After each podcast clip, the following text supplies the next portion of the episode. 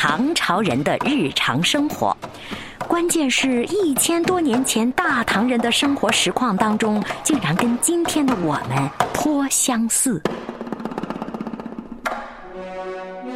阅读开阔视野，豁达心胸；阅读寻到来处，明白归途。在阅读中看见不一样的世界，遇到更美好的自己。林可辉，阅读世界。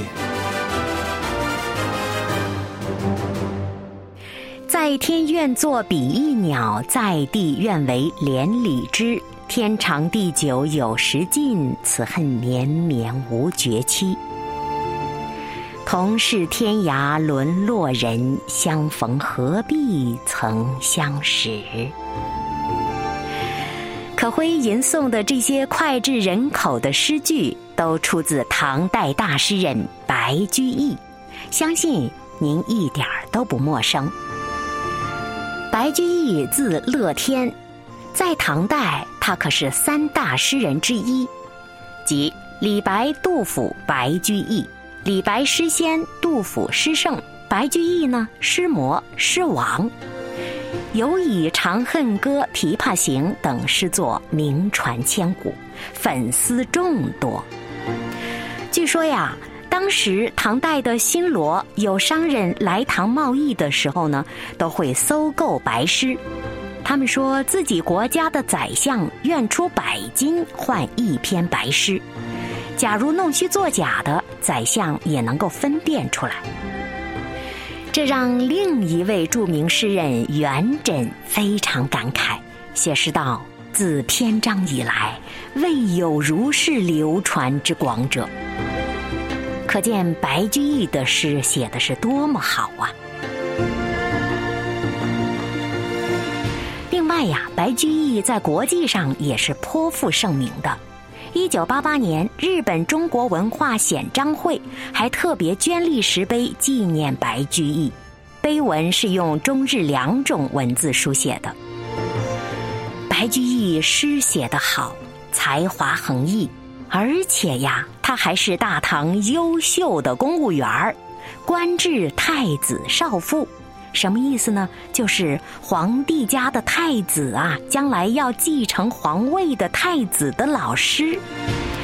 当然了，后来白居易也是因为政见不同的缘故，被贬为了江州司马，这是尽人皆知的了。但是白居易曾经在中央担任过翰林学士一职，很多人不知道，什么是翰林学士呀？就是皇帝的最高决策智囊团之一，和皇帝关系最为密切，常常参加皇帝家宴，要议政、办公、吃饭、睡觉、出行、私游等等，和皇帝形影不离。这么一个重要的职位。在当时，可是所有的文士们梦寐以求的。等等，可辉说了这么多，到底要干嘛呢？对了，按理呢，大家都放假了，可是可辉听说，仍有一些人还在加班中。很多人虽然在假期，仍然要过着朝九晚五的生活。想来可会想到，大唐的翰林学士白居易是怎么工作的呢？因为呀，在大唐跟今天的生活还是有许多相似之处的。就比如公务员吧，学而优则仕，在仕途上干一番事业，是大唐许多人的人生理想。这可不和今天的很多人想考公务员进政界一个心思吗？而且呢，可会最近翻看一本书，看到了翰林学士白居易啊，就以他为唐代公务员的代表吧。他们当时的生活实况、工作内容、工作强度、节奏等等，跟今天的社工员工们可是极其相似的。以史为鉴，看历史，想自己吧。我们也来看看白居易的工作天跟我们有没有什么相似之处。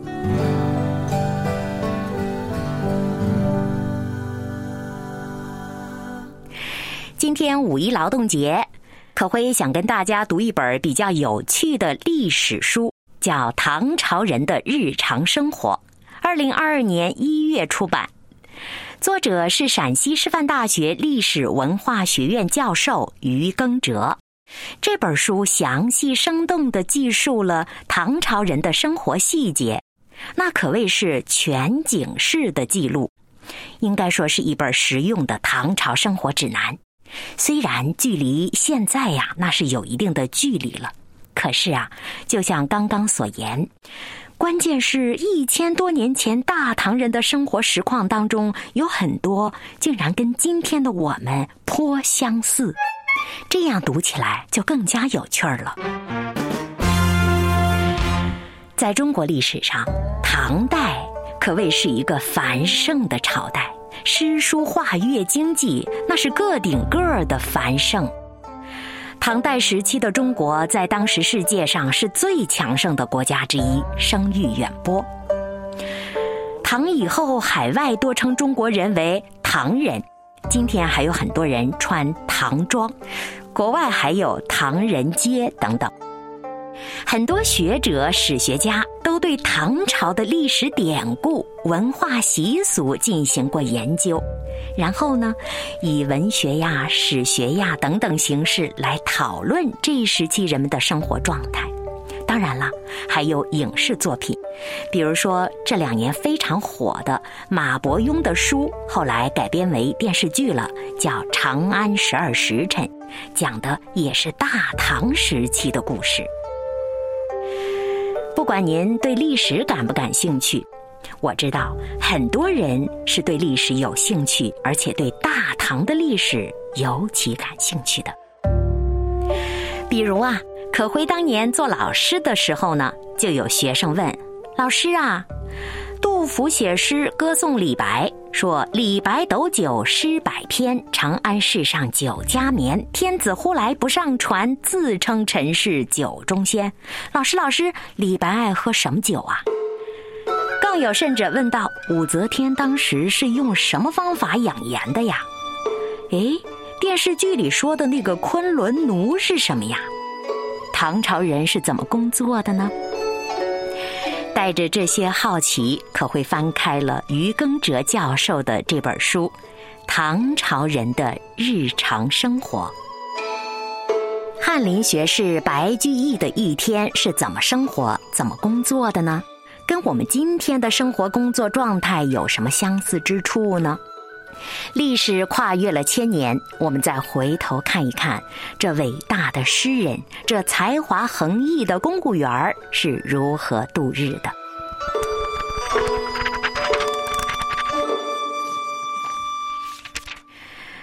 白居易早年间出世后，他最苦恼的事儿，跟今天的你我非常相似。就是无力在首都长安买房子，那首都长安的房子贵呀，就像今天的首都北京，寸土寸金。虽说白居易官位很高，才高八斗，可是腰包里没钱呐。所以当他到长安当官的时候呢，就遇到了一个非常尴尬的问题：没有住处，买不起房子。尽管当年他进京赶考的时候有人告知过他，可是谁不想去首都啊？所以白居易到了长安之后啊，就面临了这么一个尴尬和困难。他也选择了今天我们选择的道路，那就是租房子。同时呢，他还写了一首诗，叫《野火烧不尽，春风吹又生》。这里面大多是在鼓励自己，虽然生活比较艰难，但是春天的风还是能够带来生活的希望的。这首诗不管有没有给白居易带来一个稳定住处，至少这首诗让白居易一举成名，这首诗广为流传了。好了。刚刚说到了白居易到了首都长安，虽然满腹才华，可是腰包中没有钱，只好当了一个租房族。其实当时啊，白居易也是想着要买房子的，甚至还想要借钱买的，甚至他都不问地段，不问环境，只要能够有个住处，能够买下一幢房子属于自己的，那就好了。当时白居易写诗：“游宦京都二十春，贫中无处可安贫。常羡蜗牛犹有舍，不如硕鼠解藏身。且求荣利追头地，免似漂流木偶人。但道无庐心变足，感辞秋意与谢尘。”我相信中间有几句不用翻译，您一定听得懂。我来到这京都，也就是长安，当时的首都，已经二十年了，仍然还没有稳定的居处，日子可是贫中贫呐。我非常羡慕蜗牛有房子住，自己身上背着个家；我也羡慕硕鼠随时能够藏身，可我自己呢，连立锥之地都很难有，还在漂流中。所以呀。大诗人白居易当时在长安，可是一个十足的安漂，或者叫长漂，或者叫租房一族。因此呢，你知道吗？早期呀，白居易只能和当时的诗人元稹、周亮等人合租，在一个比较僻静的永重坊华阳观。在那个合租的过程当中，也发生了很多有趣的事儿。此处不再赘言。那白居易呢？因为家贫呐，又喜欢喝酒，于是自家酿酒。据说啊，还至高出众。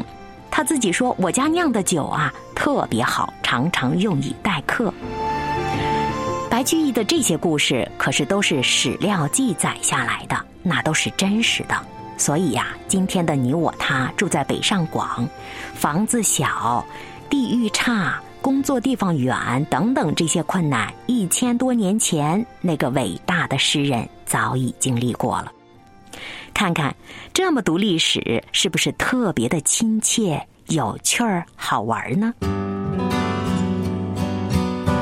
我们再来看看白居易是怎么上班的。今天我们可能坐巴士、坐地铁，或者是骑自行车啊，不远的话，再有。条件好点的可能会有私家车之类的了，但白居易呢，当时条件好的那都是骑马。在书中写到，白居易骑马从新昌房家中出发。唐代呢，除了个别高官坐车，大多数的官员上下班都是骑马的。有些俸禄微薄的官员租不起宫城附近的房子。那只好到远郊租房，上下班路上花费的时间就比较多，而且常常要非常早起，以保证不迟到。白居易就是其一。白居易诗中就反映过这种现象。他说他自己呀，远房早起常清谷，瘦马行驰苦费鞭。什么意思？住的地方离上班的地方。太远了，我只能很早很早就起身，常常还没打更敲鼓呢，我就起床了。我的这匹马又瘦瘦的，行走起来也并不是很快，使得我担忧着，一边鞭打着它，一边着急着上班会不会迟到啊？如果遇到寒冬腊月，白居易在漫天飞雪中骑马，那就更艰难了。他自己写道：“啊，上堤马蹄滑，中路蜡烛死。十里向北行，寒风吹破耳。待漏午门外，后对三殿里。须鬓冻生冰，衣裳冷如水。”忽思先有古，暗谢尘居士。暖复夜求眠，日高应未起呀。什么意思？上堤的时候马蹄打滑，到了中路的时候，打着灯笼都难以前行了，灯笼里的蜡烛还被风吹灭了。这些都还不是最大的困难呀。扑面而来的凛冽寒风，那是对身心巨大的考验。雪打湿了衣衫，落在须发上，一下就冻成了冰啊！哆哆嗦嗦、战战栗栗的坐在瘦马上前行着。此刻他是多么羡慕陈居士啊！可以在暖和的被窝里一直睡到日上三竿不用起呀。陈居士那就是退隐的居士，当然不是公务员了。拿自己的公务员生活、每天打卡的生活，去跟一个退隐的居士相比，那是得多么羡慕人家呀！想想我们今天的很多人，那可真的是朝几晚几呢？我们算算啊，以前说朝九晚五，现在估计很多人是朝五晚九了吧？大清早早早起床，赶地铁，早饭都吃不上。这一路上就像西天取经一样，好不容易到了公司，又是连加点儿的加班儿加班儿，忙不完的活儿，忙到了怀疑人生，不知道何时可以休息。当年的白居易也和我们一样呀。一天一天的工作不断重复。今天阅读世界就带着您走进这本有趣的历史书，跟随作者于教授。走进大唐优秀的公务员代表，一生兢兢业业的翰林大学士白居易的一天生活。最长的一天还要加班，情绪慢慢变危险，就像战争硝烟渐渐在蔓延。漫长的一天，重复的时间。到凌晨两点，生活偷走睡眠。今天就别再加班了，可会真的希望今天你已经放下了手里的工作，已经让自己能有一个安静的身心，片刻安息。一天又一天，简单快乐点。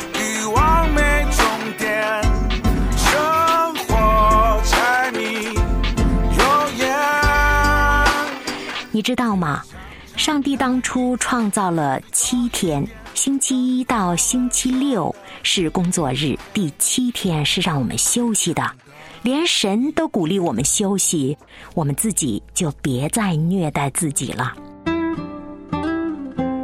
有人说：“岂是我可选择的呢？忙不完的工作，我如何应付？”这里我们就真要想一想，我们的人生重点是什么了。真的期望我们不要把人生的重点都放在了工作上，都放在了忙碌追逐物质财富上，总要给自己几分休闲和放松，不是吗？说远了，咱们再回来。刚刚说到的是唐代优秀的公务员代表白居易，一天是怎么生活、怎么工作的？这不，大雪天，他刚刚骑上瘦马去上班。话说，白居易千里迢迢的，终于来到了大明宫外。这里可会夸张了啊，不是千里迢迢，但是他家住的远呀，离上班的地方，就像北京上班住在六环，上班地点在二环一样，那真的非常之遥远。到了之后呢？还要经过好几道宫门呢，再有啊，刚才一路上把衣服都打湿了，鬓发都冻成冰了，这会儿是不能直接面圣的，还要处理处理自己的衣服、外貌等等，不能不礼貌的去见皇帝，不是吗？说到翰林学士，那是六个人当中选择一个。与皇帝密切交流，是皇帝非常欣赏的人，也是选拔最严格的人。当时白居易的工作是在翰林院值班根据皇帝的旨意去草拟诏书，算是皇帝的高级秘书。当时李白的官职比白居易还要低一点儿，可是李白却是白居易的偶像啊。李白当时就非常想成为辅佐皇帝的高级秘书，可是他的性格决定了命运。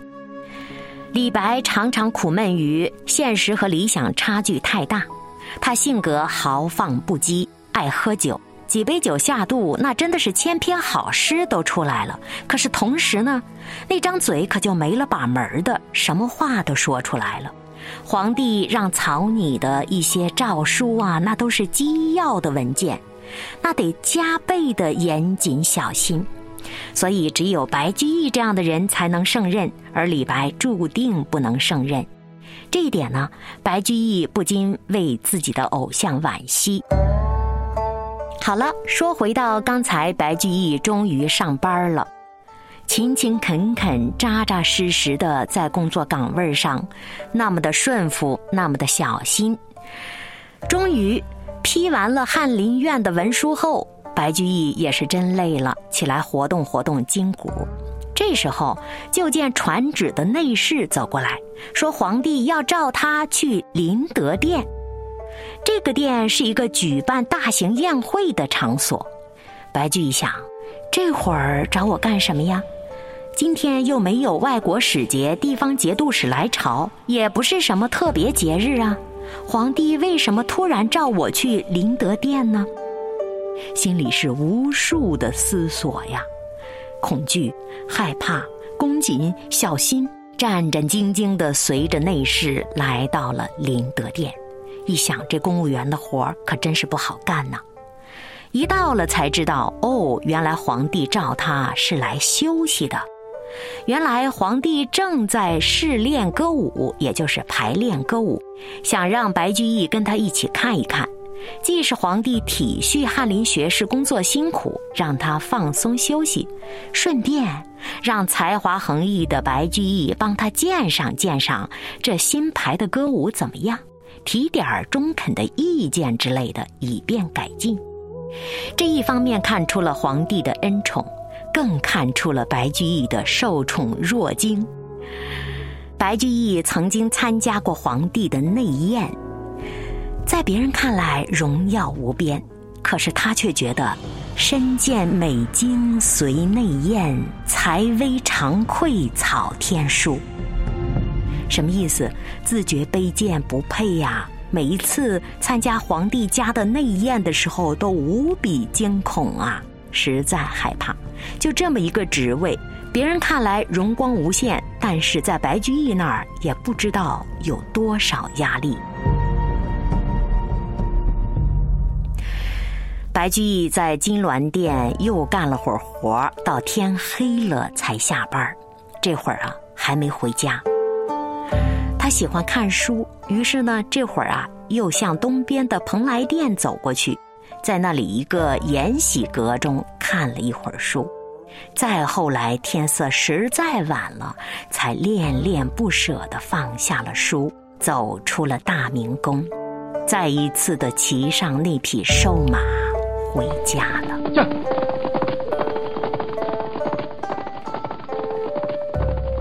不知道白居易几点能到家？这一路上是否顺利？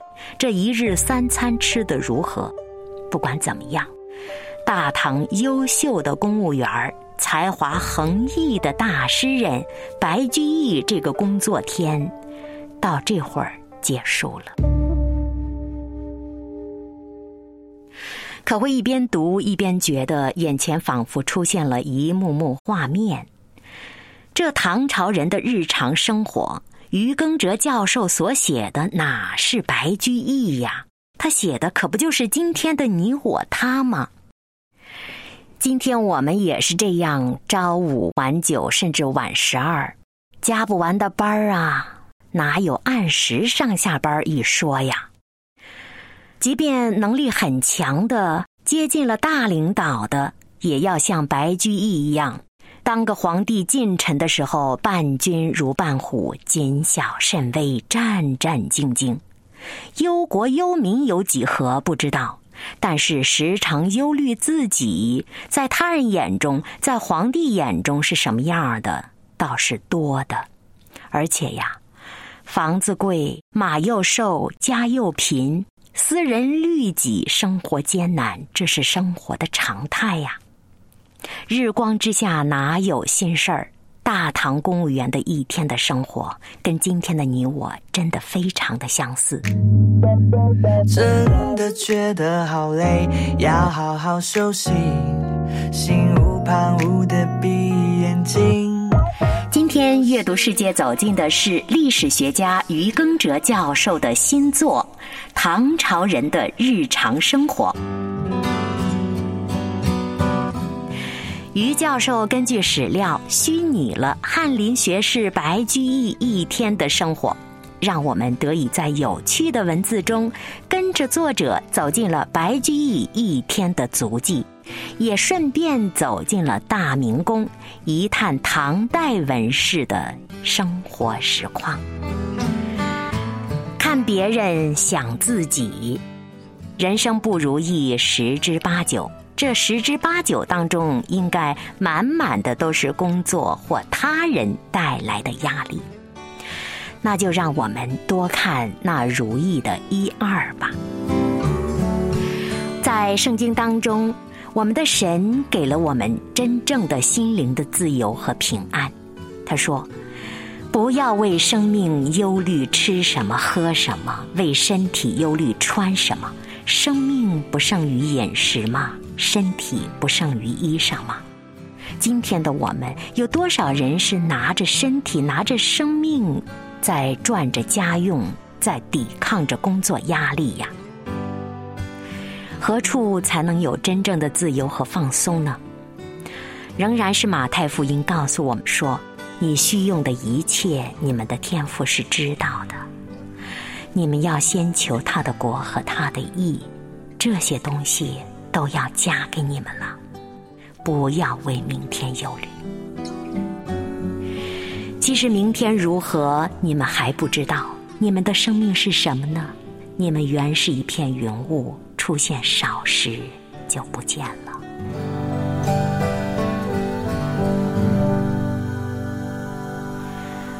上帝的话总是充满智慧的，可是有些人要反驳了。我做不到，我不是富二代。我有各种贷款，我没钱，上有老下有小，我哪敢躺平呢？年龄大了，工作难干，人事难处，身体不好，我怎么能不忧虑？我不忧虑，谁忧虑？我们总会忧虑的，我们忧虑的思想会决定我们的行为，我们的行为会导致我们的习惯和事情的结果。忧虑带不来好的生活状态。可能更多的会带来负面思维所诞生的失业、离婚、负债、疾病等等，一日日的忧虑成了一日日的自我咒诅。不如把它带到神面前吧。上帝允诺我们，他是爱的源头，他满有恩赐和怜悯。上帝十分乐意帮助相信和顺服他旨意的人，在神的里面。我们会得到足够的祝福和平安，当然还有满满的喜乐与安息。